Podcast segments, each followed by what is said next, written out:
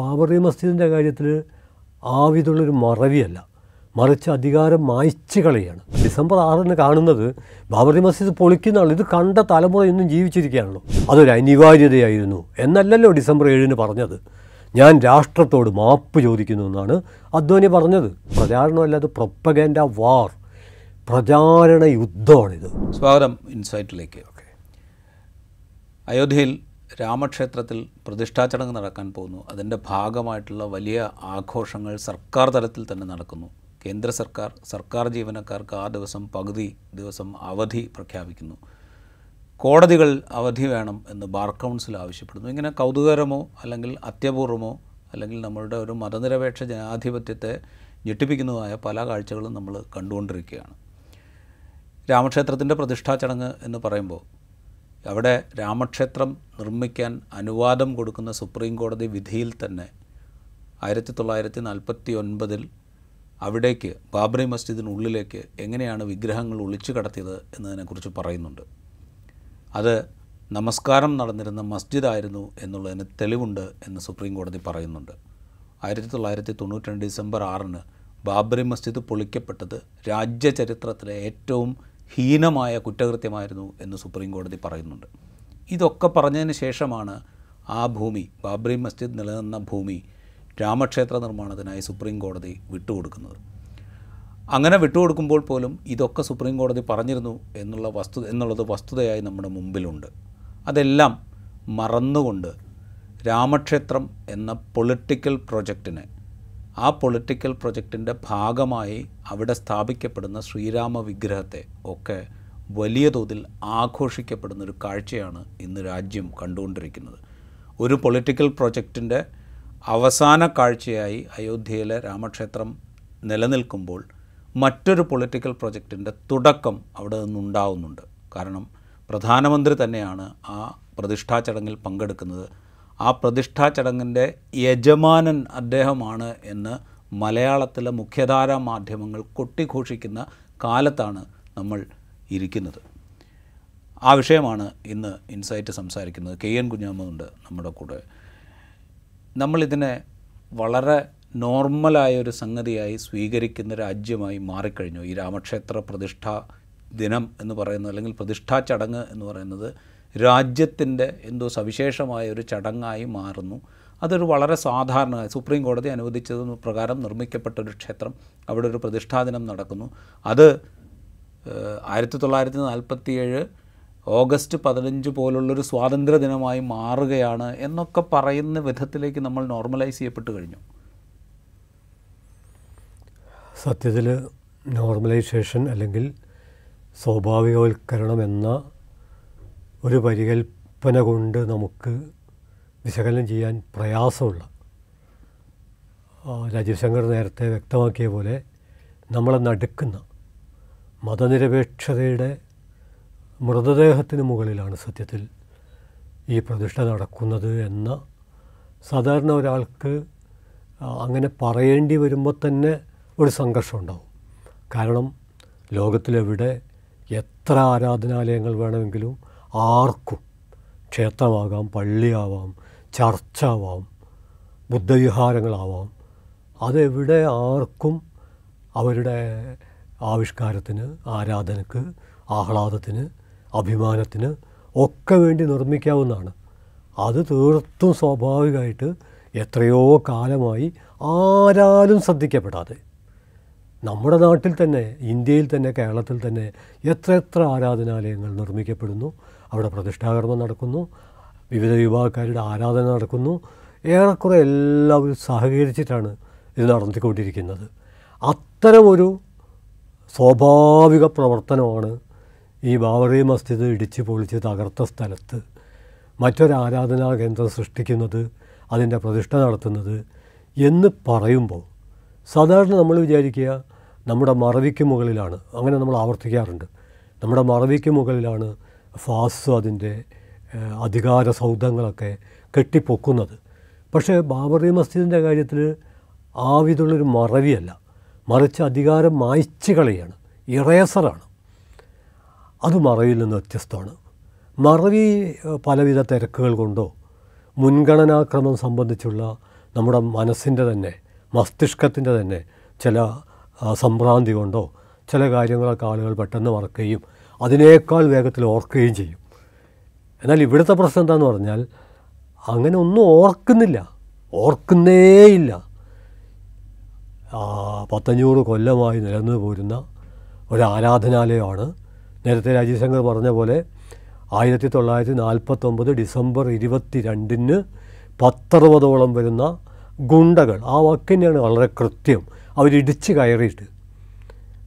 ഒരു ആരാധനാലയം ജനങ്ങൾ ആരാധന നിർവഹിച്ചുകൊണ്ടിരിക്കുന്ന ഒരാരാധനാലയത്തിലേക്ക് ആ ആരാധനാലയത്തിന്റെ നൈതികതയുമായി ഒരു പൊരുത്തമില്ലാത്ത തരത്തിൽ ഒരു വിഭാഗം ആളുകൾ ഇടിച്ചു കടന്ന് അവിടെ രാമനെ പ്രതിഷ്ഠിക്കുന്നത് വിഗ്രഹം പ്രതിഷ്ഠിക്കുന്നത് അങ്ങേയറ്റത്തെ ജനാധിപത്യ വിരുദ്ധമായ കാര്യമാണ് എന്ന് അത് ചെയ്യുന്നവർക്കും അത് കാണുന്നവർക്കും കേൾക്കുന്നവർക്കും കൊല്ലെത്ര കഴിഞ്ഞാലും ഒരു നൂറ്റാണ്ട് കഴിഞ്ഞാലും ഒരു സഹസ്രാബ്ദം കഴിഞ്ഞാലും മനുഷ്യർ മനുഷ്യരായിരിക്കുന്നിടത്തോളം കാലം അത് വിസ്മരിക്കപ്പെടില്ല.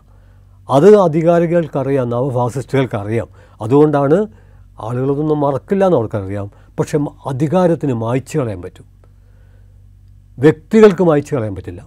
പക്ഷെ പവർ ഇൻസ്റ്റിറ്റ്യൂഷൻ അധികാര വ്യവസ്ഥ എന്ന് പറയുന്നത് അവർക്ക് എന്തും മായ്ച്ചു കളയാൻ പറ്റും?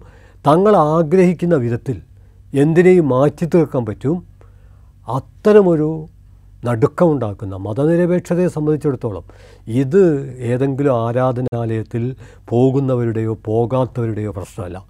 കാരണം ആരാധനാലയങ്ങളുടെ കുറവ് കൊണ്ട് ലോകത്തിൽ ഒരു മതത്തിന്റെയും ഭക്തിക്ക് ഒരു പ്രതിസന്ധി ഉണ്ടായിട്ടില്ല. അതുകൊണ്ട് ഇത് ആരാധനാലയത്തിൽ പോകുന്നവരുടെയും പോകാത്തവരുടെയും പ്രശ്നമല്ല. മറിച്ച് ഇത് മുഴുവൻ മനുഷ്യരുടെയും പ്രശ്നമാണ്. ജീവിതത്തിൽ ഒരിക്കലും ആരാധനാലയത്തിൽ പോയിട്ടില്ലാത്തവർ. ഇപ്പോൾ ഞാൻ ഒരു ഇടതുപക്ഷ സാംസ്കാരിക പ്രവർത്തനം എന്നുള്ളതിൽ സംസാരിക്കുമ്പോൾ എന്നെ സംബന്ധിച്ചിടത്തോളം ഇത് ആരാധനാലയത്തിൽ പോകുന്നതിന്റെയും പോകാത്തതിന്റെയും പ്രശ്നമല്ല. പോകുന്നവർക്ക് പോകാം പോകാത്തവർക്ക് പോകാതിരിക്കാം. ഒരു കാര്യം ഉറപ്പാണ് കേരളത്തിൽ നിന്നോ തമിഴ്നാട്ടിൽ നിന്നോ ഒന്നും ആരും എന്തിന് ഉത്തർപ്രദേശിൽ നിന്ന് പോലെ എല്ലാ പ്രദേശത്തു നിന്നും ആളുകൾ ആരാധനയ്ക്ക് വേണ്ടി ബാബറി മസ്ജിദിൽ പോകുന്ന പ്രശ്നമില്ലല്ലോ. അത് അസാധ്യമാണല്ലോ. അതുകൊണ്ട് ആരാധനാലയങ്ങളുടെ കുറവിന്റെയോ കൂടുതലിന്റെയോ പ്രശ്നമല്ല. നിങ്ങൾ ആരാധനാലയത്തിൽ പോകുന്നുണ്ടോ ഇല്ലയോ എന്നുള്ള പ്രശ്നമല്ല. ഒരു മതനിരപേക്ഷ രാഷ്ട്രത്തിൽ ഒരാരാധനാലയോ അതിന്റെ നൈതികത നിലനിർത്തി നിലനിൽക്കാൻ അനുവദിക്കാതിരിക്കുക. അതാണ് തൊള്ളായിരത്തി നാൽപ്പത്തൊമ്പത് ഡിസംബർ ഇരുപത്തിരണ്ടിന് സംഭവിച്ചത്. അവിടെ നമുക്ക് അവസാനിപ്പിക്കാൻ പറ്റില്ല. എന്തുകൊണ്ട് തൊള്ളായിരത്തി നാൽപ്പത്തൊമ്പത് ഡിസംബർ ഇരുപത്തിരണ്ട്? അതിന് കൃത്യൊരു കാരണമുണ്ട്. അത് ഇന്ത്യൻ ഫാസത്തെ സംബന്ധിച്ചിടത്തോളം ഗാന്ധി വധാനന്തരം. അവർക്ക് കടുത്ത ജനരോഷത്തെ നേരിടേണ്ടി വന്നു. അതുകൊണ്ട് അവരുടെ രാഷ്ട്രീയ അജണ്ടക്ക് അതേപോലെ അതിന്റെ അസൽ രൂപത്തിൽ ജനങ്ങളുടെ മുമ്പിൽ ആവിഷ്കരിക്കാൻ പ്രയാസമായി. ഈ ഒരു പ്രതിസന്ധി മറികടക്കാൻ വേണ്ടി ജനങ്ങളുടെ ഏറ്റവും വൈകാരികമായ പശ്ചാത്തലത്തെ ഉപയോഗപ്പെടുത്താൻ അവർ തീരുമാനിച്ചതിന്റെ ഭാഗമായിട്ടാണ് നാൽപ്പത്തൊമ്പത് ഡിസംബർ ഇരുപത്തിരണ്ടിന് പത്തറുപതോളം വരുന്ന ആളുകൾ ഈ ആരാധനാലയത്തിലേക്ക് അവിടെ ഇപ്പം ഗാഫർ മൗലവി എന്നൊരാൾ ആ ആരാധന കഴിഞ്ഞ് അതായത് നിരന്തരം ആരാധന നടക്കുന്ന ഒരു സ്ഥലമാണ്. അതിന്റെ കാർമിയായിട്ട് ആരാധനക്ക് നേതൃത്വം നൽകുന്ന ആളായിട്ട് ഗാഫർ മൗലവി ഉണ്ട്. അദ്ദേഹം ഇതിനൊക്കെ സാക്ഷിയാണ്. മാതാപ്രസാദ് എന്നുള്ള പോലീസുകാരൻ സാക്ഷിയാണ്. ഇതെല്ലാം തന്നെ അന്നത്തെ എഫ് ഐ ആറിൽ എഴുതപ്പെട്ടിട്ടുമുണ്ട് എന്താണ് സംഭവിച്ചത്? നാൽപ്പത്തൊമ്പത് ഡിസംബർ ഇരുപത്തിയൊന്ന് വരെ ഇല്ലാത്ത ഒരു വിഗ്രഹം. ഇരുപത്തിരണ്ടിന് പെട്ടെന്ന്. അവിടെ പ്രത്യക്ഷപ്പെട്ടു എന്ന് പറയുമ്പോൾ പെട്ടെന്ന് പ്രത്യക്ഷപ്പെടില്ല പെട്ടെന്ന് ഇടിച്ചു കയറിയ അറുപത് ആളാണ്. അതാണ് അതല്ലാതെ ഈ പറയുന്ന ഒരു അത്ഭുതം സംഭവിച്ചു. ഇവിടെ എത്ര ക്ഷേത്രങ്ങളുണ്ട്? രാമക്ഷേത്രം തന്നെ എത്രയുണ്ട്? അവിടെയൊക്കെ ഏതെങ്കിലും വിഗ്രഹം ഇങ്ങനെ സ്വയംഭൂവാണോ ചെയ്യുന്നത്? അപ്പോൾ അതല്ല അത് തങ്ങൾ അനുഭവിച്ച രാഷ്ട്രീയ പ്രതിസന്ധിയുണ്ട്. മഹാത്മാഗാന്ധി വധത്തിന് ശേഷം ഇന്ത്യയിലെ നവഫാസിസ്റ്റുകൾ അനുഭവിച്ചൊരു പ്രതിസന്ധിയുണ്ട്. അതിൽ നിന്ന് ജനശ്രദ്ധ തിരിച്ച് വളരെ വൈകാരികമായ ഇപ്പോൾ ആരാധനാലയത്തിന്റെയൊക്കെ പ്രശ്നം പറയുമ്പോൾ നമുക്കറിയാം സ്വാതന്ത്ര്യാനന്തരമാണല്ലോ ഈ ഒരു ഭീകരതക്ക്. ഒരുപക്ഷെ ഗാന്ധി വധത്തിന് ശേഷം ഇന്ത്യൻ ഫാസിസ്റ്റുകൾ നടത്തുന്ന രണ്ടാമത്തെ ഭീകര പ്രവർത്തനമാണ് ഈ കൃത്രിമമായിട്ട് പള്ളിക്കകത്ത് വിഗ്രഹം കൊണ്ടുവച്ചു എന്നുള്ളത്. അന്നത്തെ ഉത്തർപ്രദേശ് മുഖ്യമന്ത്രിയും അതിന്റെ ബന്ധപ്പെട്ട ഉദ്യോഗസ്ഥരും ഈ കാര്യത്തിൽ സ്വീകരിച്ച സമീപനം എന്താണ് എന്ന് പരിശോധിക്കുമ്പോൾ കാര്യങ്ങൾ വ്യക്തമാണ്. അതായത് ഫൈസാബാദിലെ കലക്ടർ കെ കെ നായർ നമ്മളെ കുട്ടനാട്ടുകാരനായ കരുണാകരൻ നായർ. കരുണാകരൻ നായരാണ് ഇന്ത്യൻ പ്രധാനമന്ത്രി. അങ്ങനെ ഒരു വിഗ്രഹം അവിടെ വന്നിട്ടുണ്ടെങ്കിൽ എടുത്ത് സരയൂ നദിയിലേക്ക് എറിയണമെന്ന് പണ്ഡിറ്റ് ജവഹർലാൽ നെഹ്റു പറയുമ്പോൾ ഈ കെ കെ നായരാണ് അങ്ങനെ എറിയാൻ പറ്റില്ല എന്ന് പറഞ്ഞ് അതുവരെ ആരാധന നിർവഹിച്ചു പോകുന്നൊരു ആരാധനാലയം പൂട്ടിയിടാൻ കൽപ്പിക്കുന്നത്. എന്നിട്ട് ഈ വിഗ്രഹത്തിന് എല്ലാവിധ സംരക്ഷണവും നൽകുകയാണ്. ഇതേ കെ കെ നായരാണ് തൊള്ളായിരത്തി അറുപത്തി ഏഴിൽ ജനസംഘം ടിക്കറ്റിൽ ഇന്ത്യൻ പാർലമെന്റിലേക്ക് വിജയിച്ചു വരുന്നത്. അദ്ദേഹത്തിന്റെ ഭാര്യ ശകുന്തള ദേവിയും ഭർത്താവിന് മാത്രമല്ല ഭാര്യക്കും മാത്രമല്ല ഇപ്പോൾ പോലും കെ കെ നായരെ ഏറെക്കുറെ ശ്രീരാമദേവന്റെ തൊട്ട് താഴെ അവതരിപ്പിക്കാനാണ് സംഘപരിവാർ അവർ ശ്രമിച്ചുകൊണ്ടിരിക്കുന്നത്. അതുകൊണ്ട് കാര്യം കൃത്യമാണ്. പക്ഷേ ഇന്ത്യൻ ജനതയിൽ വലിയൊരു വിഭാഗത്തിന് ഇനിയും കൃത്യം മനസ്സിലാകാതെ പോയ ഒരു കാര്യമുണ്ട്. അത് ഒരു പ്രധാനമന്ത്രിയുടെയും ആ കാലത്തെ ജനങ്ങളുടെയും ഇച്ഛയെ മറികടന്നുകൊണ്ട് വെറുമൊരു ജില്ലാ കലക്ടർക്ക് ഒരു രാഷ്ട്രത്തിന്റെ ചരിത്രത്തിൽ നിർണായകമായ വഴിത്തിരിവിനും സംഘർഷത്തിനും അവസരമൊരുക്കുന്ന തരത്തിൽ ഒരു തീരുമാനമെടുക്കാൻ ആ തീരുമാനത്തിൽ ഉറച്ചു നിൽക്കാൻ ആ തീരുമാനത്തിന്റെ തുടർച്ചയിൽ കാര്യങ്ങളൊക്കെ സംഭവിക്കാൻ ഇടവരുന്ന തരത്തിൽ നമ്മുടെ സാംസ്കാരിക ജീവിതത്തിൽ സംഭവിച്ച അട്ടിമറി എവിടം തൊട്ടാണ് അടയാളപ്പെടുത്തേണ്ടത് അതെങ്ങനെയാണ് അപഗ്രഥിക്കേണ്ടത് എന്ന് മനസ്സിലാക്കുന്നതിൽ നമ്മൾ സെക്കുലർ എന്ന് പറയുന്ന മതനിരപേക്ഷ കാഴ്ചപ്പാട് പുലർത്തുന്ന മനുഷ്യരും വളരെ ദയനീയമായി തോറ്റുപോയതുകൊണ്ടാണ് ഒരുപക്ഷെ ഇന്ന് വളരെ സ്വാഭാവിക നോർമൽ എന്നൊക്കെയുള്ള രീതിയിൽ വളരെ നിഷ്കളങ്കരായ കുറേ മനുഷ്യർ അതിൽ പ്രശസ്ത കലാപ്രതിഭകളുണ്ട്. അവരൊക്കെ പറഞ്ഞുകൊണ്ടിരിക്കുന്നത് ഞങ്ങളുടെ ഒരു ഭക്തി അവർ മനസ്സിലാക്കുന്നില്ല. എല്ലാ ഭക്തിക്കും ലോകത്തിലെ ഏത് മതത്തിന്റെ അടിസ്ഥാന ഗ്രന്ഥങ്ങൾ നോക്കിയാലും മതത്തെക്കുറിച്ചുള്ള തത്വചിന്താപരമായ വിശദീകരണങ്ങൾ നമ്മൾ പിന്തുടർന്നാലും നമുക്കിതിനെ ഭക്തിയായിട്ട് കാണാൻ പറ്റില്ല. ഇത് ഭക്തി അല്ലല്ലോ അപ്പോൾ ഈ രീതിയിൽ വലിയൊരു ആക്രമണം ഒരു ഭീകരാക്രമണം നടന്നിട്ട് അത് അത് തുടരുകയാണ് ചെയ്തത്. നമ്മൾ തൊണ്ണൂറ്റി രണ്ട് ഡിസംബറിൽ ആ ഡിസംബർ ആറിന് കാണുന്നത് ബാബറി മസ്ജിദ് പൊളിക്കുന്നതാണ് ഇത് കണ്ട തലമുറ ഇന്നും ജീവിച്ചിരിക്കുകയാണല്ലോ. അന്നത്തെ മനുഷ്യർ മുഴുവൻ മരിച്ചു തീർന്നിട്ടില്ലല്ലോ. നമ്മുടെ കണ്ണിന്റെ മുമ്പിൽ വെച്ചാണല്ലോ ഇത് തകർത്തത്. എന്നിട്ട് തകർത്തിട്ട് അവിടെ നിന്നോ? എന്നാൽ ഞങ്ങൾ തകർത്തതാണ് അതിന്റെ ഉത്തരവാദിത്വം. ആത്മധീരതയോടെ ഏറ്റെടുത്തിട്ട് അതൊരു അനിവാര്യതയായിരുന്നു എന്നല്ലല്ലോ ഡിസംബർ ഏഴിന് പറഞ്ഞത്. ഞാൻ രാഷ്ട്രത്തോട് മാപ്പ് ചോദിക്കുന്നു എന്നാണ് അദ്വാനി പറഞ്ഞത്. അന്ന് പത്രങ്ങളിലൊക്കെ അച്ചടിച്ച് വന്നതല്ലേ. എന്നാലും ഒരാഴ്ച കഴിഞ്ഞപ്പോൾ ദൈവഹിതം നായി. ദൈവത്തെ കൂടി പ്രതി പട്ടികയിൽ ചേർക്കുക പിന്നെ ഒരു മാസം കഴിഞ്ഞപ്പം ഭൂരിപക്ഷത്തിന്റെ ഹിതത്തിന് വഴങ്ങാതിരുന്നാൽ എന്ന ഒരു മൃദു ഭീഷണിയായി ഇതും ഇതിലപ്പുറവും സംഭവിക്കും. പിന്നെ ഒരു കൊല്ലം കഴിഞ്ഞപ്പോൾ വിജയദിനമായിട്ട് ഡിസംബർ ആറ് ആഘോഷിക്കാൻ തുടങ്ങി. മറവി എന്നല്ല ഇതിനെ പറയേണ്ടത്. മായ്ച്ചു കളയൽ അപര്യാപ്തമാണ്. കാരണം മായ്ച്ചു കളഞ്ഞാൽ ഇത്ര വേഗത്തിൽ തൊള്ളായിരത്തി തൊണ്ണൂറ്റി രണ്ട് ഡിസംബർ ഏഴിന് മാപ്പ് പറയുകയും തൊള്ളായിരത്തി തൊണ്ണൂറ്റി മൂന്ന് ഡിസംബർ ആറ് വിജയദിനാവുകയും ചെയ്യുന്ന ലോക രാഷ്ട്രീയത്തിലും നമ്മൾ കാണാത്ത തരത്തിലുള്ള വലിയൊരു ട്രപ്പി സർക്കസ് കളിയാണ് ഇവിടെ കണ്ടത്. അത് കണ്ട ജനതയാണ് അത് വായിച്ച ജനതയാണ് ഈ ഒരു ഭീകര സംഭവത്തെക്കുറിച്ച് ഇത്രയും നിഷ്കളങ്കമായിട്ട്. രാജീവ് ശങ്കർ നേരത്തെ പറഞ്ഞല്ലോ അതായത് ഇത് ഇന്ത്യൻ സ്വാതന്ത്ര്യ സമരം കർഷകർ സ്വാതന്ത്ര്യ സമര നായകരായിട്ട് മാറുകയാണ്. ഇത് ഇന്ത്യയുടെ രണ്ടാമത്തെ സ്വാതന്ത്ര്യ സമരമാണ്. ഇത് സ്വാഭിമാൻ ഭാരതത്തിന്റെ ആവിഷ്കാരമാണ്. എത്രയോ ആയിരത്താണ്ടുകളായി അടിമത്തത്തിൽ കടന്ന ഒരു രാജ്യം സ്വാതന്ത്ര്യം പ്രഖ്യാപിക്കുകയാണ് എന്നാണ് രണ്ടായിരത്തി ഇരുപത് ആഗസ്റ്റ് അഞ്ചിന് ഈ ക്ഷേത്രത്തിന്റെ ശിലാസ്ഥാപനം നിർവഹിച്ചുകൊണ്ട് ഇന്ത്യയുടെ പ്രധാനമന്ത്രി നരേന്ദ്രമോദി അദ്ദേഹം പറഞ്ഞത് ഇത് രാമക്ഷേത്രമല്ല ഇത് രാമരാജ്യത്തിന്റെ ശിലാസ്ഥാപനമാണെന്നാണ്. ഏത് രാമൻ? ആരുടെ രാമൻ? എന്ന ചോദ്യമാണ് ഏറ്റവും മൗലികം. നമ്മൾ സാധാരണ നമ്മളുടെ ഒരു അലസത കൊണ്ടായിരിക്കും മഹാത്മാഗാന്ധിയുടെ രാമനല്ല ഇത്. ഗോഡ്സയുടെ രാമനാണ് എന്നൊക്കെ പറയും. അതിലൊരു ശരിയുണ്ട്. പക്ഷെ അത്ര പറഞ്ഞ് അവസാനിപ്പിക്കാനാവാത്ത വിധമുള്ള സങ്കീർണതകളുണ്ട് ഇതിൽ അവിടെയാണ് ഞാനിതിന്റെ സാംസ്കാരിക സൂക്ഷ്മതയിലേക്ക് നമ്മൾ കടക്കണം. മഹാത്മാഗാന്ധി വളരെ സതുദ്ദേശത്തോടെ. മഹാത്മാഗാന്ധിയുടെ രാമനെക്കുറിച്ച് പറയുമ്പോൾ അദ്ദേഹം പറഞ്ഞു ആ രാമന്റെ അയോധ്യ എന്ന് പറഞ്ഞാൽ ഉത്തർപ്രദേശിലെ കുറച്ച് സ്ഥലമല്ല. അത് നമ്മുടെ വിശ്വാസത്തിന്റെ ആകത്തുകയാണ്. നമ്മുടെ ആത്മാവിലാണ് മനസ്സിലാണ് അയോധ്യ എന്നൊക്കെ പറഞ്ഞാൽ അതും ഇന്നത്തെ സംഭവം തമ്മിൽ ഒരു ബന്ധവുമില്ല. സതീഷ് ദേശ്പാണ്ഡെ എന്നുള്ള സാമൂഹ്യ ശാസ്ത്രജ്ഞൻ ഈ പ്രശ്നത്തെക്കുറിച്ച് പഠിക്കുമ്പോൾ അദ്ദേഹം സൈറ്റ് ബേസ്ഡ് സ്ട്രാറ്റജി എന്നൊരു പരികല്പന പറയുന്നുണ്ട്. അതാണ് ഇപ്പം വിജയിച്ചത്.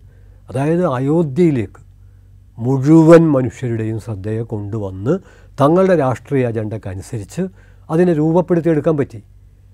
അവിടെയാണ് വളരെ കൃത്യമായിട്ട് ഈ രാമജന്മഭൂമിയൊക്കെ ആയിട്ട് ബന്ധപ്പെട്ട് ശരിയായ നിലപാട് സ്വീകരിച്ച എത്ര സന്യാസി ശ്രേഷ്ഠന്മാർ ആത്മീയ ആചാര്യന്മാർ അവഗണിക്കപ്പെട്ടു അകറ്റി നിർത്തപ്പെട്ടു കൊല ചെയ്യപ്പെട്ടു എന്നൊന്നും ആരും ഓർമ്മിച്ചെടുക്കുന്നില്ല. ബാബ ലാൽദാസ് ആനന്ദ് ഭട്ടവർദ്ധന്റെ ഒരു ഡോക്യുമെന്ററിയിൽ വന്നു ശരി. പക്ഷേ അതല്ലല്ലോ. അദ്ദേഹമൊക്കെ ശ്രീരാമന്റെ ശ്രീരാമദേവന്റെ കോടിക്കണക്കിന് ഇന്ത്യയിലെ ഭക്തജനങ്ങളുടെ താല്പര്യമാണ് ഉയർത്തിപ്പിടിച്ചത്. അതൊന്നും ആരും ഓർക്കുന്നില്ല. അതൊക്കെ മായ്ച്ചു കളഞ്ഞു. പകരം ശ്രീരാമൻ സമം ഇന്ത്യൻ നവഭാസത്തിന്റെ ഒരു രാഷ്ട്രീയ ഉരുപ്പടി എന്നതിലേക്ക് ചുരുക്കി. ഒരുപക്ഷെ ചെറിയൊരു പ്രതീക്ഷ നൽകുന്നത് ഈ ശങ്കരാചാര്യന്മാരിലൊക്കെ ഒരു വിഭാഗം ആളുകൾ അത് തിരിച്ചറിഞ്ഞിട്ടുണ്ട്. അവരതിനോട് പ്രതികരിക്കുന്നുണ്ട്. ആ പ്രതികരണത്തിന് ചെറിയ ഫലങ്ങൾ. പക്ഷെ അതൊന്നും ബഹുജനങ്ങളിൽ സാധാരണ ഇത്തരം കാര്യങ്ങളിൽ ആധികാരികമായ അഭിപ്രായം പറയുകയും നിലപാടറിയിക്കുകയും ചെയ്യേണ്ട ആത്മീയ ആചാര്യന്മാർ ഇതേക്കുറിച്ച് എന്തെങ്കിലും ഒന്ന് പറഞ്ഞാൽ അതായിരുന്നു മുമ്പൊക്കെ ആളുകൾ ശ്രദ്ധിച്ചിരുന്നത്. ഇപ്പോൾ ആത്മീയ ആചാര്യന്മാർ പോയി തൊലയട്ടെ. ചരിത്രം പോയി തൊലയട്ടെ. മതനിരപേക്ഷതയും മാനവികതയും ജനാധിപത്യവും പോയി തൊലയട്ടെ. നവഫാസത്തിന്റെ അജണ്ട ആ അജണ്ട മാത്രം നിലനിൽക്കട്ടെ എന്നതിലേക്ക് ഞാൻ അമർത്തി പറയാൻ ശ്രമിക്കുന്നത് ഫാസിസ്റ്റുകളല്ല. ഫാസിസ്റ്റുകളല്ലാത്ത ഫാസിസ്റ്റുകളെന്ന് വിളിക്കാവുന്ന നിഷ്കളങ്കരെന്ന് സ്വയം കരുതുന്ന ഒരു വിഭാഗ ആളുകൾ അവിടെയാണ് ഇപ്പോൾ ഞാൻ അതിന്റെ അടുത്ത ഘട്ടത്തിലേക്ക് ഇപ്പോൾ കേരളത്തിലൊക്കെ ഇപ്പോൾ പൊതുവിൽ ഇപ്പോൾ പ്രസിദ്ധരായ ആളുകളുടെ പലരുടെയും ഇപ്പോൾ ഗായിക ചിത്ര നടി ശോഭന അങ്ങനെ പല ആളുകളും ശോഭന ഒരുപക്ഷെ രാമക്ഷേത്രത്തെക്കുറിച്ച് പറഞ്ഞില്ലായിരിക്കാം. പക്ഷേ തൃശ്ശൂർ ബി ജെ പിയുടെ മഹിളാ സമ്മേളനത്തിൽ പങ്കെടുത്തുകൊണ്ട് അവർ പ്രസംഗിച്ചത് രാജ്യത്തെ മഹിളകളുടെ മഹിളകൾക്ക് വേണ്ടി പ്രവർത്തിക്കുന്ന സർക്കാരിനെ കുറിച്ചാണ്.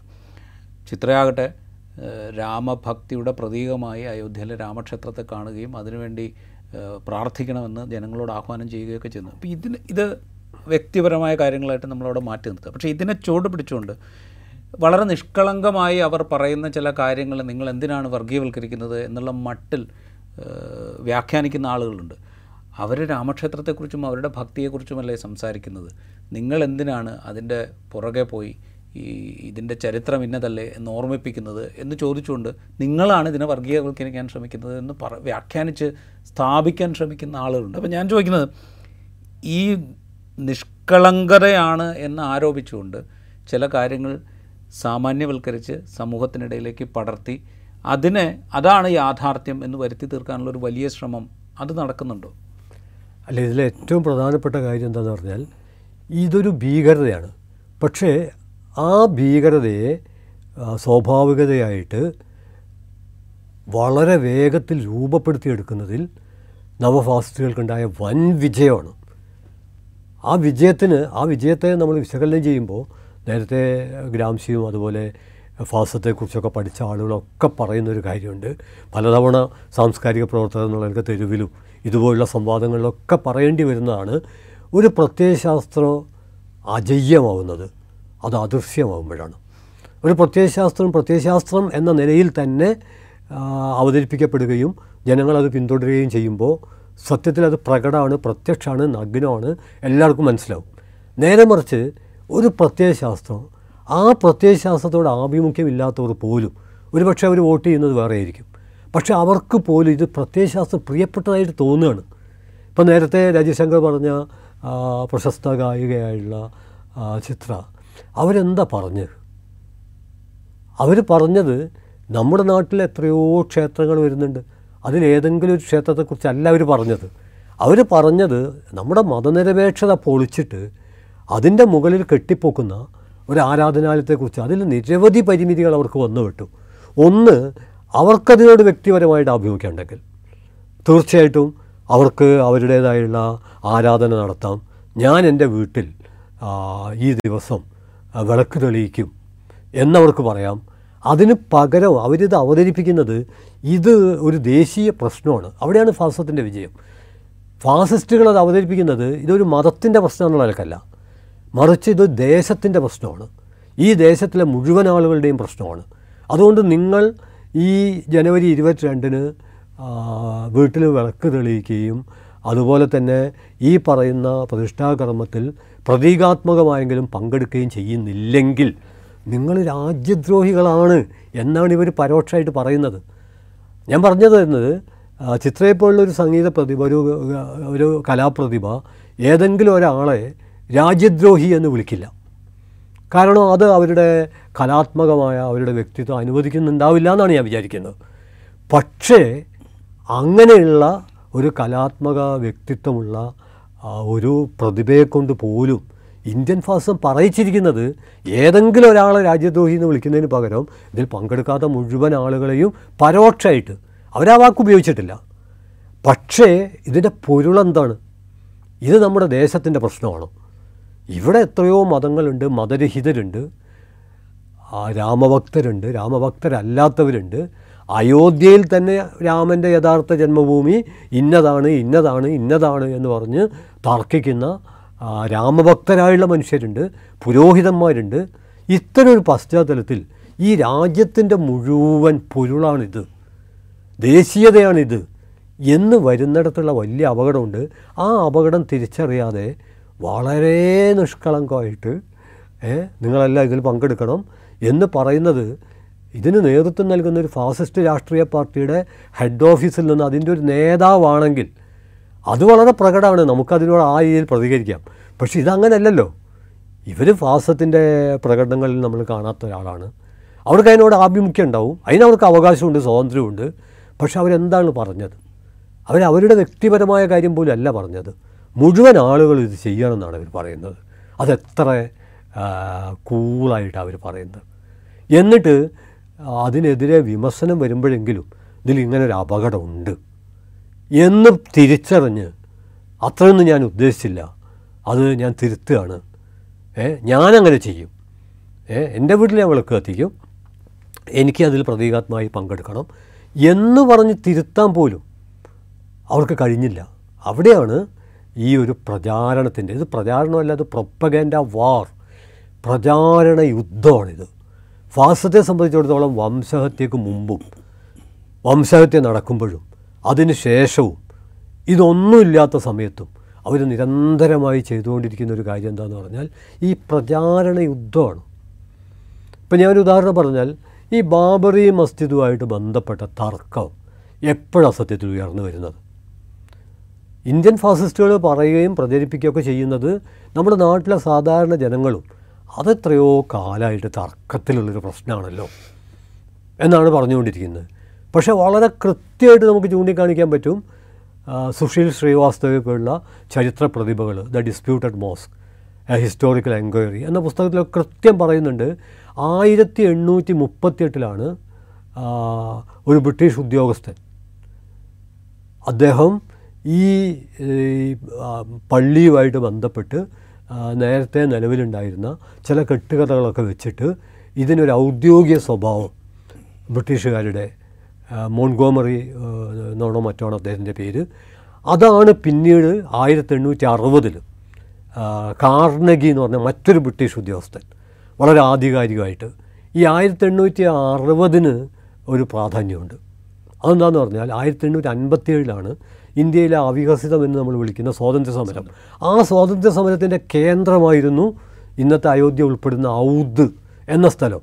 അത് കർഷക സമരത്തിന്റെ ഏറ്റവും ആവേശകരമായ ഹിന്ദു മുസ്ലിം മൈത്രിയുടെ മൈത്രിയുടെയൊക്കെ മതസൗഹാർദ്ദത്തിന്റെ ഒക്കെ വലിയ കേന്ദ്രമായിരുന്നു സമരകേന്ദ്രമായിരുന്നു. ബ്രിട്ടീഷുകാരെ നടുക്കം കൊള്ളിച്ച നിദ്രയില്ലാത്ത രാവുകളിലേക്ക് അവരെ ഉന്തിവിട്ട ഒരു കേന്ദ്രമായിരുന്നു ഇന്ത്യൻ സ്വാതന്ത്ര്യ സമരത്തിന്റെ ആവേശമായിരുന്നു ഈ അയോധ്യ നിൽക്കുന്ന ഔദ് എന്ന പ്രദേശം. അപ്പോൾ സ്വാഭാവികമായിട്ട് ഈ സാമുദായിക ഐക്യം തകർക്കണം. അത് തകർക്കാനുള്ള വഴി എന്താണ്? അവിടെയാണ് ആയിരത്തി എണ്ണൂറ്റി മുപ്പത്തെട്ടിൽ നേരത്തെ നിലനിന്ന കെട്ടുകഥകൾ ആസ്കതമാക്കിയിട്ട് മോൺഗോമറി എന്നുള്ള ആൾ ബ്രിട്ടീഷ് ഉദ്യോഗസ്ഥൻ രൂപപ്പെടുത്തിയ ആശയങ്ങളുടെ അടിസ്ഥാനത്തിലും. അതോടൊപ്പം തന്നെ ബൈരാഗികൾ എന്ന് പറയുന്ന ഒരുപറ്റം പുരോഹിതന്മാർ. ഈ ജനകീയ സമരത്തിൽ ബ്രിട്ടീഷ് പക്ഷത്ത് നിന്നതിന്റെ പ്രത്യുപകാരമായിട്ടും ഈ ബാബറി മസ്ജിദിന്റെ മുമ്പിൽ ഒരു പ്ലാറ്റ്ഫോം കെട്ടാനുള്ള അനുവാദം ബ്രിട്ടീഷുകാരാണ് നൽകുന്നത്.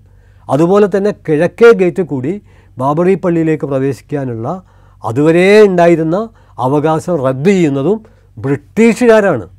ബ്രിട്ടീഷ് സാമ്രാജ്യത്വത്തിന് കൃത്യ ഒരു അജണ്ട ഉണ്ടായിരുന്നു. കാരണം ഈ വിധത്തിൽ ഇന്ത്യയിൽ വ്യത്യസ്ത സമുദായത്തിൽപ്പെട്ട ആളുകൾ ഒരുമിച്ച് നിന്നാൽ ഞങ്ങൾക്ക് അധികകാലം പുറ അധികാരം തുടരാൻ പറ്റില്ല. അതുപോലെ ബ്രിട്ടീഷ് ഭരണാധികാരികൾ ചെറിയ തോതിലെങ്കിലും ജാത്യാചാരങ്ങളിൽ ചില ഇടപെടൽ നടത്തിയിരുന്നു. എന്നാൽ ആയിരത്തി എണ്ണൂറ്റി അൻപത്തേഴോടുകൂടി അവർക്കൊരു കാര്യം മനസ്സിലായി. ഇവിടുത്തെ ജമ്മിമാരുടെ ഒക്കെ പിന്തുണ ഉറപ്പിക്കണമെങ്കിൽ ജാത്യാചാരങ്ങളിലൊന്നും ഇടപെടാൻ പാടില്ല. അതാണ് അതെ അതെ. അതാണ് ആയിരത്തി എണ്ണൂറ്റി അൻപത്തെട്ടിലെ വിക്ടോറിയ രാജ്ഞിയുടെ കുപ്രസിദ്ധമായ വിളംബരം. ഇന്ത്യക്കാരുടെ ഒരു ജാത്യാചാരത്തിൽ എന്ന് പറഞ്ഞാൽ അന്ധവിശ്വാസങ്ങളോ അനാചാരങ്ങളോ ഒന്നും അവസാനിപ്പിക്കാൻ ബ്രിട്ടൻ ഇടപെടേണ്ട കാര്യമില്ല. ബ്രിട്ടൻ അതൊക്കെ ആയിട്ട് കൂടിച്ചേരും അങ്ങനെ ഇവിടുത്തെ ജാതി മേൽക്കോയ്മയുമായും അതോടൊപ്പം തന്നെ ഇവിടുത്തെ ജമ്മി പ്രഭുത്വ വിഭാഗവുമായിട്ടും ആയിരത്തി എണ്ണൂറ്റി അൻപത്തേഴ് ശേഷം ഉണ്ടാക്കിയ രാഷ്ട്രീയ സന്ധിയുടെ മറ്റൊരു തരത്തിലുള്ള അവതരണമാണ് സാമുദായിക ഐക്യം തകർക്കുന്നതിന്റെ ഭാഗമായിട്ട് ബാബറി മസ്ജിദ്. അവർ തർക്കപ്രശ്നമാക്കിയത് തർക്കപ്രശ്നമാക്കിയത് ആദ്യം സാമ്രാജ്യത്വമാണ്. അതിനെതിരെ അവിടെ വലിയ പ്രക്ഷോഭം ഉണ്ടായിരുന്നു. അതൊക്കെ പലതവണ നമ്മൾ ആവർത്തിച്ചതാണ്. അതിനെതിരെ ആ പ്രദേശത്തെ ഹിന്ദുമതത്തിലെ ബാബ രാമചന്ദ്രദാസ് അതുപോലെ ഇസ്ലാം മത പണ്ഡിതനായ അമീർ അലി രണ്ടുപേരും ഞങ്ങൾക്കിടയിൽ തർക്കമില്ല. അവർ ഒന്നിച്ചു നിന്നു. ഈ രണ്ടുപേരെയും ബ്രിട്ടീഷുകാർ തൂക്കിക്കൊല്ലുക ചെയ്തത്. ആ തൂക്കിക്കൊന്ന പുളിമരത്തിന്റെ ചുറ്റും ആയിരത്തി എണ്ണൂറ്റി അൻപത്തെട്ട് മുതൽ ആളുകൾ ഒത്തുചൂ ഒത്തുചേരാൻ തുടങ്ങിയപ്പോൾ ആയിരത്തി എണ്ണൂറ്റി അറുപതിൽ ആ പുളിമരം പിഴുതെടുക്കാനുണ്ടായത്. ഈ ആയിരത്തി എണ്ണൂറ്റി അറുപതിലാണ് കാർണഗി കുറേ കൂടി വിദ്വേഷം ഉണ്ടാക്കുന്ന തരത്തിൽ വിഭജനം ഉണ്ടാക്കുന്ന തരത്തിൽ ബാബറി മസ്ജിദിനെ തർക്കപ്രശ്നമാക്കുന്നത്. പക്ഷേ എന്നിട്ടും സ്വാതന്ത്ര്യ നേടുന്നത് വരെ ബ്രിട്ടീഷുകാർ പലതരം ഇടപെടൽ നടത്തിയിട്ടും വലിയ സംഘർഷങ്ങളൊന്നുമില്ലാതെ അതിന്റെ ഇടയ്ക്ക് ഈ പശുവിന്റെ പേരിൽ തൊള്ളായിരത്തി മുപ്പതുകളിലൊക്കെ പ്രശ്നം ഉണ്ടാകുന്നുണ്ട് പക്ഷേ എന്നാലും ഈ ആരാധനാലയം ആരാധനാലയമായിട്ട് തുടർന്നു പോരുന്നു. ആ പ്രദേശത്തെ മനുഷ്യർ എല്ലാവരും ഒത്തുചേർന്ന് തന്നെയാണ് മറ്റെല്ലാ പ്രദേശത്തെന്ന പോലെ അവിടെ ജീവിച്ചു പോരുന്നത്. എന്നാൽ സ്വാതന്ത്ര്യം ലഭിച്ചപ്പോൾ ഗാന്ധി വധത്തിന്റെ പശ്ചാത്തലത്തിൽ പരിഭ്രാന്തരായ ഫാസിസ്റ്റുകൾ ആ സാമ്രാജ്യത്വത്തിന്റെ സാമ്രാജ്യത്വത്തിന്റെ അജണ്ടയെ പറ്റി പറയുമ്പോൾ നമ്മൾ സാധാരണ ഡിവൈഡ് ആൻഡ് റൂൾ എന്നാണ് പറയാം. ഭിന്നിപ്പിക്കുക ഭരിക്കുക. എന്നാൽ ഇന്ത്യൻ ഫാസിസ്റ്റുകൾ ഡിവൈഡ് ആൻഡ് ഡിസ്ട്രോയ് ഭിന്നിപ്പിക്കുക ഇല്ലാതാക്കുക എന്ന ഒരു അജണ്ടയുടെ ഭാഗമായിട്ടാണ് നാൽപ്പത്തൊമ്പത് വരുന്നത്. നാൽപ്പത്തൊമ്പത് വളർത്തിയെടുത്ത് വളർത്തിയെടുത്താണ് തൊണ്ണൂറ്റി രണ്ട് ഡിസംബർ ആറ് വരുന്നത്. അതിനെ തുടർന്ന് ഈ ബാബറി മസ്ജിദ് പൊളിച്ച സ്ഥലത്ത് തന്നെ നമ്മൾ ഓർക്കണം അഡ്വാനി മാപ്പ് പറഞ്ഞു ഞാൻ പറഞ്ഞു നരസിംഹറാവു അന്ന് രാഷ്ട്രത്തിന് ഉറപ്പ് നൽകിയിരുന്നു. പള്ളി ബാബളി ബാബളി പള്ളി പുനർനിർമ്മിക്കും അപ്പോൾ ഇത്തരത്തിലുള്ള ഉറപ്പും മാപ്പപേക്ഷയൊക്കെ ഈ പ്രചാരണത്തിന്റെ പ്രചണ്ഡമായ പ്രവാഹത്തിൽ കുത്തിയൊഴുക്കിൽ ഒതളങ്ങ പോലെ ഒലിച്ചു പോയി രണ്ടായിരത്തി ഇരുപത് ആഗസ്റ്റ് അഞ്ച് രാഷ്ട്രം പുതുതായി സ്വാതന്ത്ര്യം നേടിയ ഒരു പ്രതീതി ഉണ്ടാക്കുന്ന തരത്തിൽ രാഷ്ട്രത്തിന്റെ ആദരണീയനായ പ്രധാനമന്ത്രി തന്നെ പുരോഹിതന്റെ വേഷത്തിൽ പ്രത്യക്ഷപ്പെട്ട് രാമരാജ്യത്തിന്റെയാണ് രാമക്ഷേത്രത്തിന്റെ അല്ല എന്ന രീതിയിൽ പ്രചാരണം നടത്തി അതിന്റെ ഒരു ക്ലൈമാക്സ് ആണ് അടുത്ത തെരഞ്ഞെടുപ്പ് ലക്ഷ്യം വെച്ചുകൊണ്ട്. ഭക്തിയല്ല ഇവിടുത്തെ ജനങ്ങളുടെ ആശയാഭിലാഷങ്ങളല്ല ഭാരതത്തിന്റെ ഇന്ത്യയുടെ ഏതെങ്കിലും തരത്തിലുള്ള പ്രതീക്ഷയല്ല. നമ്മൾ വിവേകാനന്ദനെ കുറിച്ചൊക്കെ പറയും. വിവേകാനന്ദൻ നമുക്കെല്ലാം അറിയാവുന്നത് പോലെ പലതരത്തിലുള്ള ആത്മീയവും സാംസ്കാരികമായിട്ടുള്ള ഇടപെടലൊക്കെ നടത്തിയിട്ടുണ്ട്. പക്ഷെ അദ്ദേഹം ഈ ആരാധനാലയത്തെക്കുറിച്ച് ബാബറി മസ്ജിദിനെക്കുറിച്ച് ഒരു തരത്തിലുള്ള പരാമർശം നടത്തിയിട്ടില്ല. ഈ ഈ ദിവസം ഞാൻ സംസാരിക്കുമ്പോൾ സ്വാമി വിശ്വബുദ്ധാനന്ദ ശക്തിബോധിയുടെ വളരെ ചെറുതെങ്കിലും പ്രസക്തമായുള്ളൊരു പ്രബന്ധമുണ്ട്. അതിന് അദ്ദേഹം വളരെ കൃത്യമായിട്ട് പറയുന്നുണ്ട്. വിവേകാനന്ദൻ ഉൾപ്പെടെ അത് തുള അതിനു മുമ്പ് രാമഭക്തിയിൽ ഉന്മത്തനായ തുളസീദാസൻ കമ്പർ അങ്ങനെയുള്ള ആളുകളൊന്നും ഇതേക്കുറിച്ച് ഒന്നും പറഞ്ഞിട്ടില്ല. ഇവർ പറയുന്നത് ഇത് ക്ഷേത്രം തകർത്തിട്ടുണ്ടാക്കിയതാണ്. എന്നാൽ രാമന ഹൃദയത്തിൽ പ്രതിഷ്ഠിച്ചവർ അവർ ജീവിച്ചിരുന്ന കാലത്ത് ഇതേക്കുറിച്ച് ഒരു പരാമർശവും ഇത്തരത്തിൽ എന്തെങ്കിലും ഉണ്ടെങ്കിൽ തുളസീദാസനൊന്നും പൊറുക്കാൻ പറ്റില്ല. പക്ഷെ അവരൊന്നും പറയുന്നില്ല വിവേകാനന്ദൻ പറയുന്നില്ല ആരും പറയുന്നില്ല. പക്ഷേ ബ്രിട്ടീഷ് സാമ്രാജ്യത്വം പറഞ്ഞിട്ടുണ്ട് അതിനെ പൊലിപ്പിച്ച് വലിയൊരു പ്രചാരണ യുദ്ധമാക്കി തീർക്കാൻ അവർക്ക് കഴിഞ്ഞിട്ടുണ്ട്. പിന്നെ മറ്റൊരു കാര്യം കൂടെ ഞാൻ നേരത്തെ സ്വാമി വിശ്വദാനന്ദ ശക്തിപതി വേറൊരു കാര്യം കൂടി പറയുന്നുണ്ട്. അതെന്താന്ന് പറഞ്ഞാൽ ഇതേ ഇനി ഇങ്ങനെയൊക്കെ ആണെന്ന് വിചാരിക്കുക. അവിടെ തന്നെ സ്ഥാപിക്കേണ്ടതില്ല. തന്ത്രശാസ്ത്രം അനുസരിച്ച് ആ ചൈതന്യത്തെ അവിടുന്ന് ആവാഹിച്ചിട്ട് സൗകര്യപ്രദമായ മറ്റൊരു സ്ഥലത്ത്. എന്നിട്ട് അദ്ദേഹം ഉദാഹരണമായിട്ട് പറയുന്നുണ്ട് ചോറ്റാനിക്കര ഭഗവതിയൊക്കെ. ഈ രീതിയിൽ ആ സ്ഥലമല്ല അവിടുന്ന് ചൈതന്യം ആവാഹിച്ചിട്ട് മറ്റു സ്ഥലത്താണ്. അപ്പോൾ ഒരു രാജ്യത്ത് ഇനി യഥാർത്ഥത്തിൽ ഈ പറയുന്ന പ്രചാരണം പരമാർത്ഥമെന്ന് വിചാരിക്കുക. അങ്ങനെയാണെങ്കിലും ഇത്ര സംഘർഷം ഉണ്ടാക്കേണ്ട ഒരു കാര്യവുമില്ല. ആ അതുകൊണ്ട് ഇതിന്റെ ആത്യന്തികമായ ലക്ഷ്യം ഭക്തിയൊന്നുമല്ല. സംഘർഷം ഉണ്ടാക്കുക വിഭജിക്കുക ഇല്ലാതാക്കുക. അതിലൂടെ രാഷ്ട്രീയ മേൽക്കോയ്മ നേടാൻ കഴിയും. നേടാൻ കഴിയും എന്നുള്ള ഫാസത്തിന്റെ കണക്കുകൂട്ടൽ ഏറെക്കുറെ പ്രവർത്തിക്കുമെന്ന് തോന്നിപ്പിക്കുന്ന തരത്തിലാണ് വളരെ പ്രബുദ്ധമെന്ന് നമ്മൾ കരുതുന്ന കേരളത്തിലെ പലരുടെയും പ്രതികരണം. എന്റെ ഒരു അനുഭവമുണ്ട് വ്യക്തിപരമായിട്ട്. എനിക്കിതിൽ രണ്ടനുഭവങ്ങൾ പങ്കുവെക്കാണ്ട് ഒന്ന് സത്യത്തിൽ ഞാനൊക്കെ ഈ സാംസ്കാരിക പ്രചാരണമൊക്കെ നടത്തുന്ന ആദ്യഘട്ടത്തിൽ ഇപ്പോൾ എൺപതുകളിലൊക്കെ നമ്മൾ ഈ മുസ്ലിം വർഗീയത ഇതൊക്കെ വലിയ ഭീകരതയായിട്ട് കാണുകയും അതിനെതിരെ ആ സമയത്താണല്ലോ ഈ ശരീരത്ത് വിവാദമൊക്കെ വരുന്നത്. അപ്പോൾ അതിലൊക്കെ സജീവമായ പങ്ക് വഹിക്കുകയും ആ ആ സമയത്താണ് എന്റെയും ഹമീദ് ചന്ദ്രങ്ങളുടെ ശരീരത്തും ഇത്രയും യാഥാർത്ഥ്യമൊക്കെ വരുന്നത്. പക്ഷേ അത് കഴിഞ്ഞ് തൊണ്ണൂറ്റി രണ്ട് ഡിസംബർ ആറ് ഈ സംഭവിക്കുമ്പോഴാണ് സത്യം പറഞ്ഞാൽ അത് സംഭവിക്കില്ല.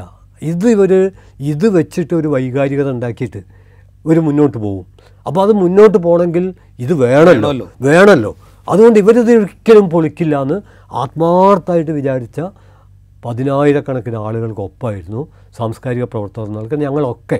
പക്ഷേ തൊണ്ണൂറ്റി രണ്ട് ഡിസംബർ ആറ് ഇത് പൊളിച്ചപ്പോഴാണ് ഇന്ത്യ നമ്മൾ വിചാരിക്കുന്നത് വ്യത്യസ്തമായുള്ള വേറൊരു രാജ്യമാണെന്നും ഇവിടുത്തെ സാംസ്കാരിക ജീവിതത്തിൽ തന്നെ വലിയ വിഭജനത്തിന്റെ ജാതി മേൽക്കോയ്മ സൃഷ്ടിച്ചിട്ടുള്ള കാണുന്നതും കാണാത്തതുമായ വലിയൊരു വിഭജനം ഉണ്ടെന്നും ആ വിഭജനത്തെ വർണപ്പകിട്ടോടുകൂടി ആവിഷ്കരിക്കുകയാണ് നമ്മുടെ സാഹിത്യവും കലയൊക്കെ അറിഞ്ഞോ അറിയാതെയോ എത്രയോ കാലമായി ചെയ്തുകൊണ്ടിരിക്കുന്നതെന്നൊക്കെയുള്ള തിരിച്ചറിവിന്റെ അടിസ്ഥാനത്തിലാണ് ഇത് പൊളിക്കപ്പെട്ട പശ്ചാത്തലത്തിലാണ്.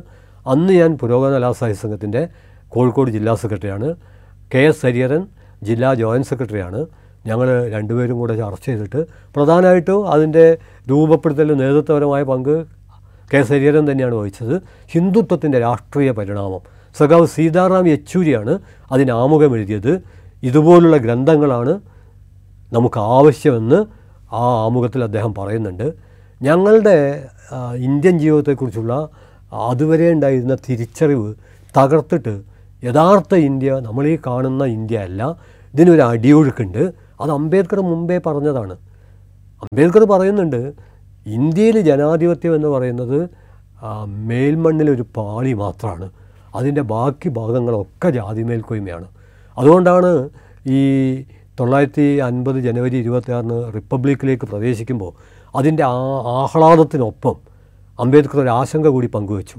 അദ്ദേഹം പറഞ്ഞു നമ്മൾ ഒരു വൈരുദ്ധ്യത്തിന്റെ ലോകത്തിലേക്ക് പ്രവേശിക്കുകയാണ്. ഒരാൾക്കൊരു വോട്ട് എന്ന അർത്ഥത്തിലുള്ള തുല്യത ഉണ്ടാവും അത് വളരെ ആഹ്ലാദകരമാണ്. എന്നാൽ ഒരു മനുഷ്യൻ ഒരു മൂല്യം എന്ന രീതിയിലുള്ള തുല്യത ഇന്ത്യയിൽ ഉണ്ടാവില്ല. കാരണം ഇവിടുത്തെ ജാതി മേൽക്കോയ്മയാണ്. ആ ജാതി മേൽക്കോയ്മയും കോർപ്പറേറ്റ് താല്പര്യങ്ങളും സംയോജിച്ചുള്ള ഒരു രാഷ്ട്ര വ്യവസ്ഥക്കകത്താണ് നമ്മളീ പറയുന്ന ഒരിക്കലും സംഭവിക്കാത്ത മറ്റൊരു അട്ടിമറി. തൊള്ളായിരത്തി തൊണ്ണൂറ്റി രണ്ടിൽ സംഭവിച്ച ഭീകരമായ അട്ടിമറിയായിരുന്നു. സംഭവിക്കില്ല എന്ന് ഞങ്ങളൊക്കെ വിചാരിച്ചതാണ്. അതേപോലെ ഒരു അട്ടിമറി ഇപ്പോൾ സംഭവിച്ചു കഴിഞ്ഞു. മാത്രമല്ല അതിനുവേണ്ടി നടത്തുന്ന പ്രചാരണങ്ങൾ. രാജീവ് ശങ്കർ തുടക്കത്തിൽ പറഞ്ഞല്ലോ ഇത് രാഷ്ട്രത്തിന്റെ അജണ്ടയായിട്ട് മാറുകയാണ്. അതെ. ഇന്ത്യാ ചരിത്രത്തിൽ ഇതുവരെ ഞാൻ നേരത്തെ പറഞ്ഞു നിരവധി ആരാധനാലയങ്ങൾ ഉണ്ടായിട്ടുണ്ട്. അതിൽ ക്ഷേത്രമുണ്ട് ചർച്ചുണ്ട് പള്ളിയുണ്ട്. അത് അതാത് മതവിഭാഗത്തിൽപ്പെട്ടവരുടെ ആവശ്യവും മറ്റു മതവിഭാഗത്തിൽപ്പെട്ടവരുടെ സൗഹൃദവുമാണ്. അതിനപ്പുറം ഒന്നുമല്ല. ഇത് അതിൽ നിന്ന് വ്യത്യസ്തമായിട്ട് ഇതൊരു രാഷ്ട്രത്തിന്റെ തന്നെ പ്രശ്നമായിട്ട് മാറിക്കഴിഞ്ഞിരിക്കുകയാണ്. ഇവിടെ ഞാൻ അത് അതാണ് ഞാൻ തുടക്കത്തിലൊരു കാര്യം സൂചിപ്പിച്ചു വെച്ചത്. ഇത് ഒരു പൊളിറ്റിക്കൽ പ്രൊജക്റ്റിന്റെ പൂർത്തീകരണമാണ് ഇപ്പോൾ അയോധ്യയിൽ രാമക്ഷേത്രത്തിന്റെ പ്രതിഷ്ഠ നടക്കുമ്പോൾ സംഭവിക്കുന്നത്. ഒരു പൊളിറ്റിക്കൽ പ്രോജക്റ്റ് എന്ന് പറഞ്ഞാൽ സംഘപരിവാരം ആഗ്രഹിച്ച വിധത്തിലുള്ളൊരു ഭരണ സംവിധാനം രാജ്യത്ത് വരുത്താൻ പാകത്തിൽ അവരുപയോഗിച്ച് വർഗീയമായി ഭിന്നിപ്പിക്കുകയും വർഗീയമായി ആളുകളെ അകറ്റി നിർത്തുകയും ചിലരെ ഇല്ലാതാക്കുകയും ഒക്കെ ചെയ്തുകൊണ്ട് ചെയ്ത ഒരു പൊളിറ്റിക്കൽ പ്രോജക്റ്റിന്റെ ഒരു ഘട്ടത്തിന്റെ പൂർത്തീകരണമായിട്ട് നമുക്കിതിനെ കാണാം. അവിടെ വേറൊരു ഘട്ടത്തിന്റെ തുടക്കം കൂടിയായിട്ട് നമ്മൾ ഈ ക്ഷേത്രപ്രതിഷ്ഠ ചടങ്ങിനെയും അവിടുത്തെ പ്രധാനമന്ത്രിയുടെ സാന്നിധ്യത്തെയും അതിന് ആ ചടങ്ങിന്റെ യജമാനായി അദ്ദേഹത്തെ വിശേഷിപ്പിക്കുന്നതിനെയും ഒക്കെ കാണണ്ടേ. ഈ പൊളിറ്റിക്കൽ പ്രൊജക്റ്റിന്റെ അടുത്ത ഘട്ടത്തിലേക്ക് പ്രവേശിക്കുന്നതിന്റെ പ്രതിഷ്ഠയായിട്ട് കൂടെ നമ്മൾ ഇതിനെ കാണണ്ടേ? തീർച്ചയായിട്ടും. കാരണം എന്താണെന്ന് പറഞ്ഞാൽ ഇതൊരു ഒരു ഭക്തിയുടെ പ്രശ്നമല്ല എന്ന് പ്രാഥമികമായിട്ട് എല്ലാവർക്കും മനസ്സിലാവും. പിന്നെ അതെന്തിനുള്ള പുറപ്പാടാണ്. അത് വളരെ വ്യക്തമാണ്. കാരണം നേരത്തെ ഇന്ത്യൻ രാഷ്ട്രീയത്തിൽ മേൽക്കോയ്മ സ്ഥാപിക്കാനുള്ള ശ്രമം എന്ന അർത്ഥത്തിലാണ് ബാബറി പള്ളി പൊളിക്കുന്നത്. പിന്നെ അടുത്ത വന്ന തെരഞ്ഞെടുപ്പുകളിലുള്ള വിജയമാണ്. ഇപ്പോൾ മൂന്നാം ഘട്ടം എന്ന് പറയുന്നത് തെരഞ്ഞെടുപ്പ് വിജയം മാത്രമല്ല. മറിച്ചൊരു സാംസ്കാരിക അജണ്ടയാണ്. ആ അജണ്ട രണ്ടായിരത്തി പതിനെട്ടിലാണ് ഇന്ത്യയുടെ ഔദ്യോഗിക ചരിത്രം തിരുത്താനുള്ള ഒരു കമ്മീഷനെ ഇന്ത്യൻ സർക്കാർ നിയമിക്കുന്നത്. K N Dikshit archaeological survey of ഇന്ത്യയുടെ ഉയർന്ന ഉദ്യോഗസ്ഥനായ കെ എൻ ദീക്ഷിത് ഉൾപ്പെടെ അന്നത്തെ സാംസ്കാരിക വകുപ്പ് മന്ത്രി മഹേഷ് ശർമ്മ പതിനാലംഗ കമ്മിറ്റി യോജിപ്പിക്കുകയാണ്.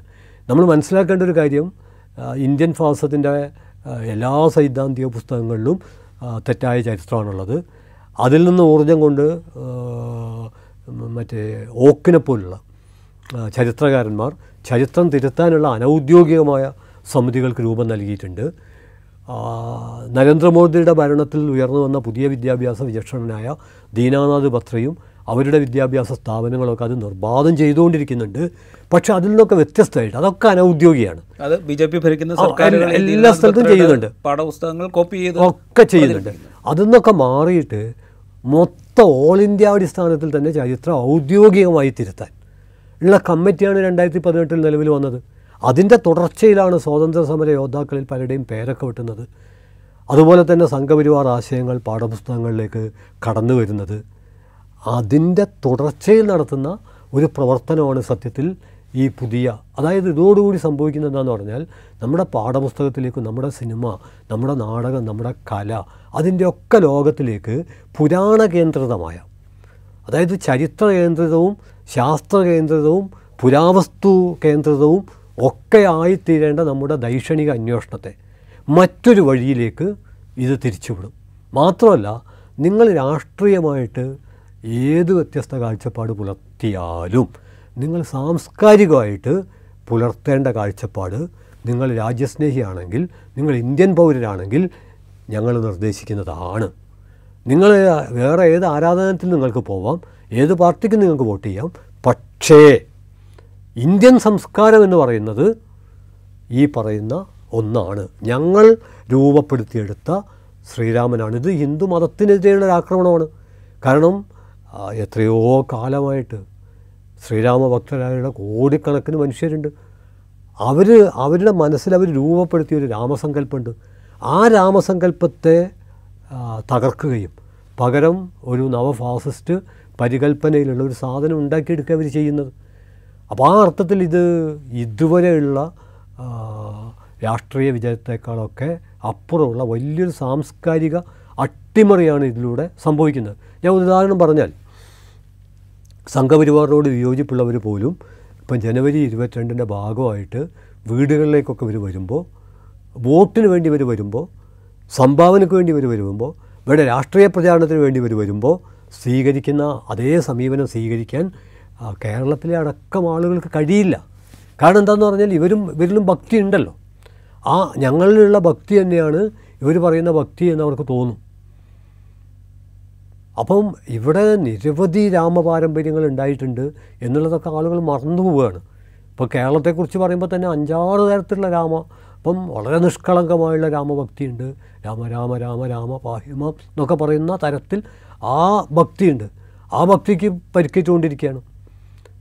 ഇതേ കേരളത്തിലാണ് നവോത്ഥാനത്തിന്റെ പശ്ചാത്തലത്തിൽ ഇപ്പം രാമൻ നമ്മുടെ പൈതൃകമാണ് മാതൃകയാണ് എന്നൊക്കെ പറയുമ്പോൾ രാമൻ ആരുടെ പൈതൃകമാണോ അവരുടെ പൈതൃകം മാത്രമാണ്. എല്ലാവരുടെയും പൈതൃകമോ മാതൃകമോ അല്ല. ഇപ്പോൾ ശ്രീനാരായണ ഗുരു പറയുന്നുണ്ടല്ലോ. ശ്രീനാരായണ ഗുരു വളരെ കൃത്യമായിട്ട് പറയുന്നുണ്ട്. നമുക്ക് സന്യാസം തന്നത് ബ്രിട്ടീഷുകാരാണ്. അപ്പോൾ ശിഷ്യരൊക്കെ അത്ഭുതപ്പെട്ടു. എന്താ അങ്ങ് പറയുന്നത്? അവർക്ക് തന്ത്രമന്ത്രങ്ങളൊക്കെ അറിയോ? അപ്പം ഗുരു പറഞ്ഞല്ലോ. ഇവിടെ ആ രാമനൊക്കെയാണ് ഭരിച്ചിരുന്നതെങ്കിൽ ആ ശംഭൂകന്റെ അവസ്ഥയല്ലേ നമുക്ക് ഉണ്ടാവുക ബ്രിട്ടീഷുകാരായതുകൊണ്ടല്ലേ നമുക്ക് സന്യസിക്കാൻ കഴിഞ്ഞത്. ഏറ്റവും രൂക്ഷമായ രാമവിമർശം നടത്തിയ ആളാണല്ലോ ശ്രീനാരായണ ഗുരു.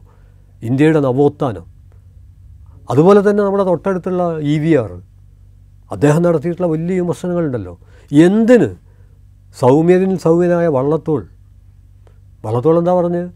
വള്ളത്തോൾ വാൽമീകി രാമായണം വിവർത്തനം ചെയ്തതിനെ തുടർന്ന് ആണ് അദ്ദേഹത്തിന് ആ കാലത്തിലാണ് അദ്ദേഹത്തിന് ചെവിടെയേക്കാതെ ബാധിര്യം ബാധിച്ചത്.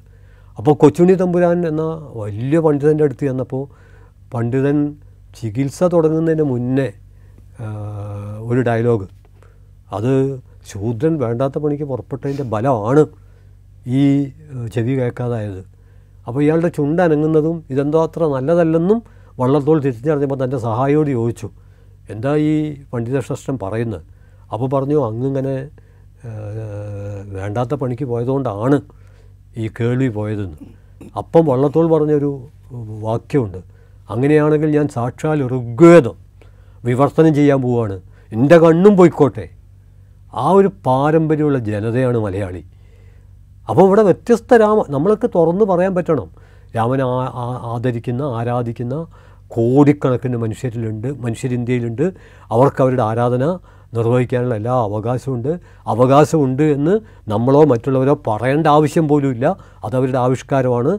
എന്നാൽ രാമനെ ആരാധിക്കാത്ത ലക്ഷക്കണക്കിന് കോടിക്കണക്കിന് ആളുകളുണ്ട്. അവരുടെ ആരാധന വ്യത്യസ്തമാണ്. ആ വ്യത്യസ്തതയിലൂടെ പോകാൻ അവർക്ക് അവകാശമുണ്ട്. ഇതിനെ മുഴുവൻ എല്ലാ മത കാഴ്ചപ്പാടുകളോടും വിയോജിപ്പുള്ള മതരഹിതരായിട്ടുള്ള ആളുകളുണ്ട്. അവർക്കതിനുള്ള അവകാശമുണ്ട്. ഇനി എല്ലാവർക്കും ഒത്തുചേരാവുന്ന തരത്തിലുള്ള വ്യത്യസ്ത മതത്തിൽപ്പെട്ടവർക്കും ഒരു മതത്തിൽപ്പെടാത്തവർക്കും ഒത്തുചേരാവുന്ന തരത്തിലുള്ള കവിതാമതം. ഞാനെല്ലാം മുന്നോട്ട് വെക്കുന്ന കവിതാമതം എന്നൊക്കെയുള്ളൊരു ആശയമുണ്ട് അതിനെല്ലാം സ്കോപ്പുള്ള കാലത്ത് ഇതാണ് നമ്മുടെ സംസ്കാരത്തിന്റെ ഏക മാതൃക എന്ന് പറയുന്നത് ബഹുസ്വരതക്കെതിരാണ് നാനാത്വത്തിനെതിരാണ് ഇന്ത്യൻ യാഥാർത്ഥ്യത്തിനെതിരാണ്. ഞാനൊരു കാര്യം കൂടി ചോദിച്ചിട്ട് അവസാനമായിട്ട് ഈ പാർലമെന്റിൽ ചെങ്കോൽ സ്ഥാപിക്കുമ്പോൾ ഈ ചെങ്കോൽ കൊണ്ടുവരുന്നത് തമിഴ്നാട്ടിൽ നിന്നാണ്. അപ്പോൾ ഈ ഉത്തരേന്ത്യയിൽ പരീക്ഷിച്ചൊരു രാഷ്ട്രീയത്തിന്റെ ഒരു എക്സ്റ്റൻഷനായിട്ട് ഈ ചെങ്കോൽ സ്ഥാപനത്തെ വിശേഷിപ്പിക്കപ്പെട്ടിരുന്നു. കാരണം ബി ജെ പിയുടെയും സംഘപരിവാരത്തിന്റെയും അജണ്ട വലിയ തോതിൽ നടക്കാത്തൊരു സം പ്രദേശത്ത് അവർക്ക് അവരുടേതായ വേരോട്ടം ഉണ്ടാക്കാൻ പാകത്തിനുള്ള ഒരു പ്രൊജക്റ്റിന്റെ ഭാഗമായിട്ട് ചെങ്കോൽ വിശേഷിപ്പിക്കപ്പെട്ടിരുന്നു. അതുപോലെ കാശിയെയും രാമേശ്വരത്തെയും ബന്ധിപ്പിച്ചുകൊണ്ടുള്ള നറേറ്റീവ്സ് ഉണ്ടാക്കിയിരുന്നു.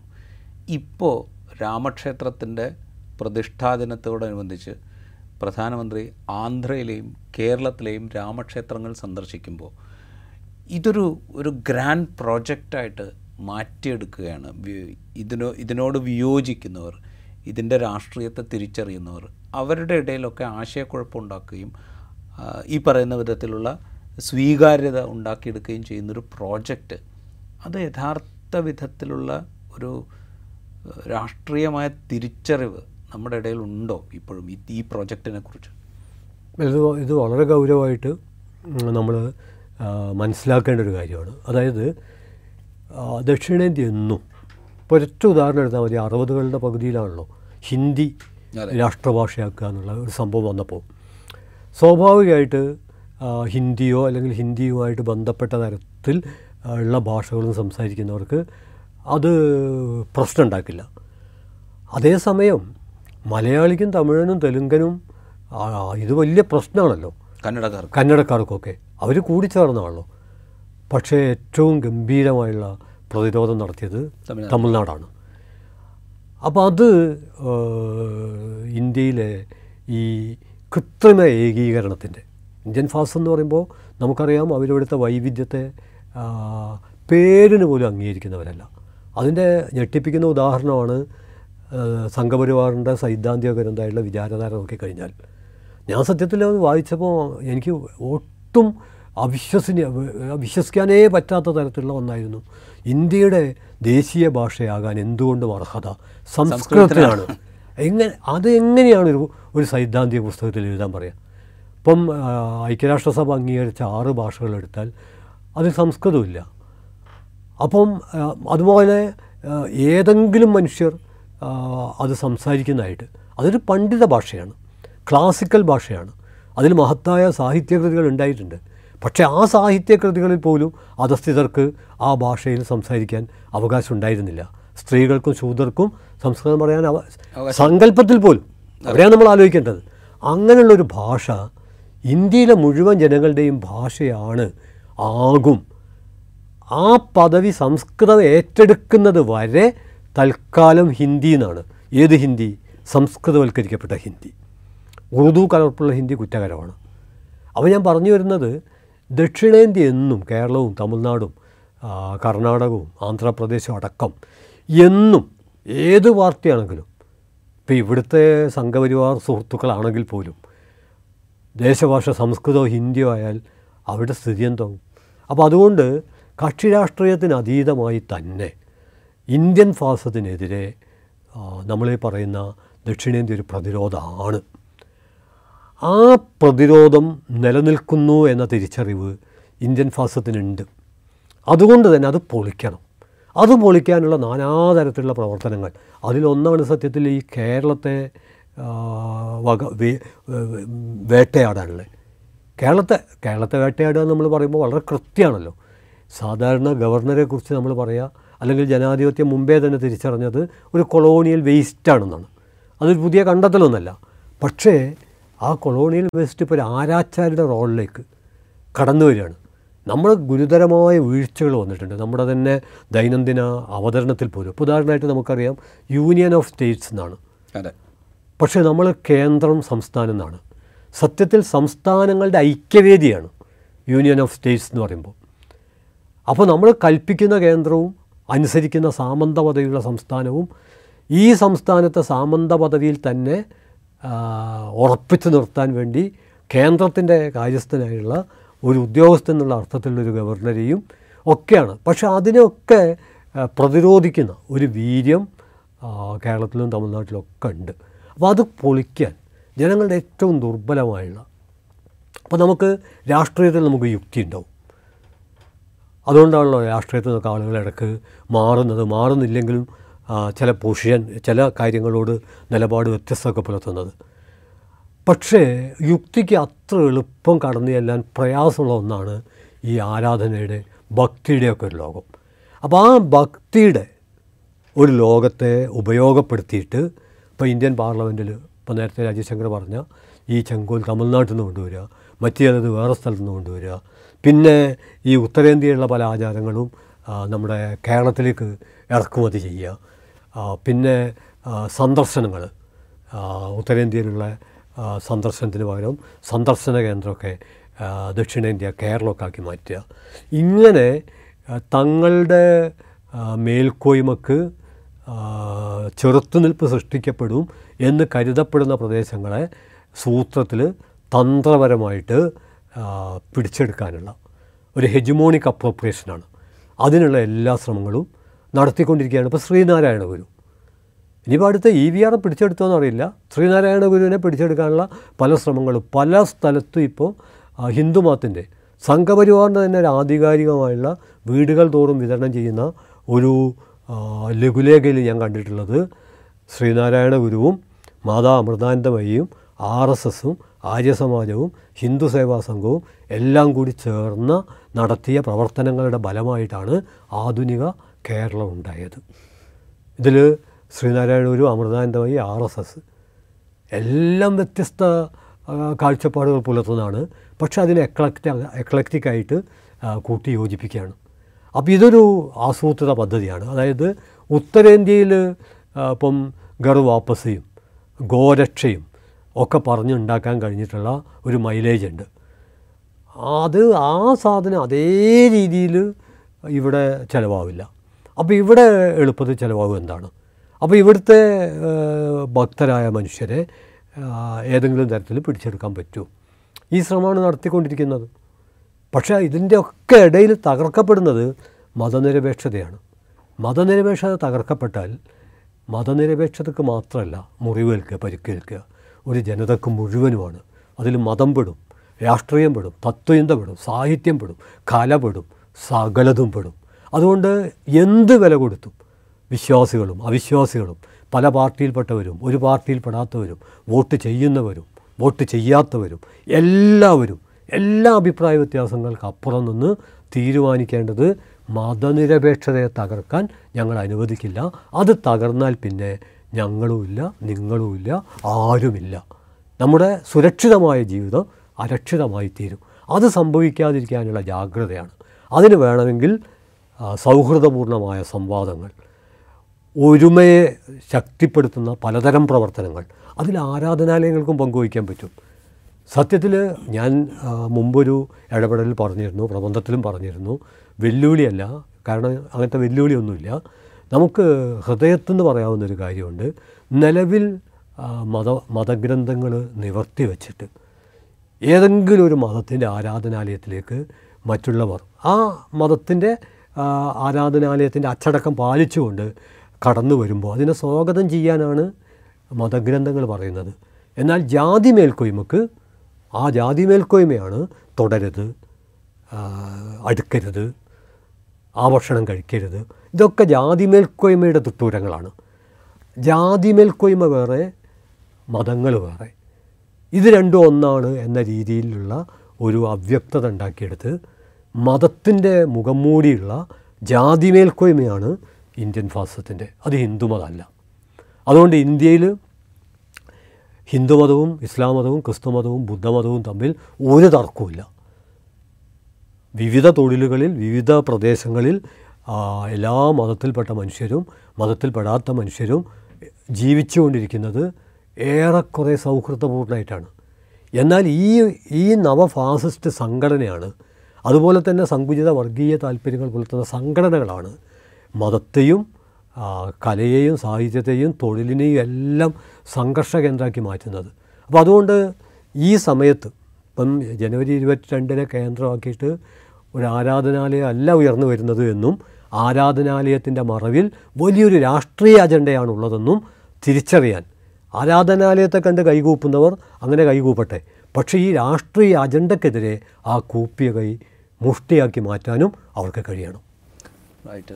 അയോധ്യയിൽ പ്രതിഷ്ഠാദിനം എന്ന പേരിൽ നടക്കാൻ പോകുന്നത് ഒരു രാഷ്ട്രീയ പ്രോജക്റ്റിന്റെ അവസാനവും മറ്റൊരു രാഷ്ട്രീയ പ്രോജക്റ്റിന്റെ തുടർച്ചയോ ആണ് എന്ന തിരിച്ചറിവ് അത് രാഷ്ട്രീയമായി ഉണ്ടാകേണ്ട ഒരു കാലത്താണ് നമ്മൾ ജീവിച്ചുകൊണ്ടിരിക്കുന്നത്.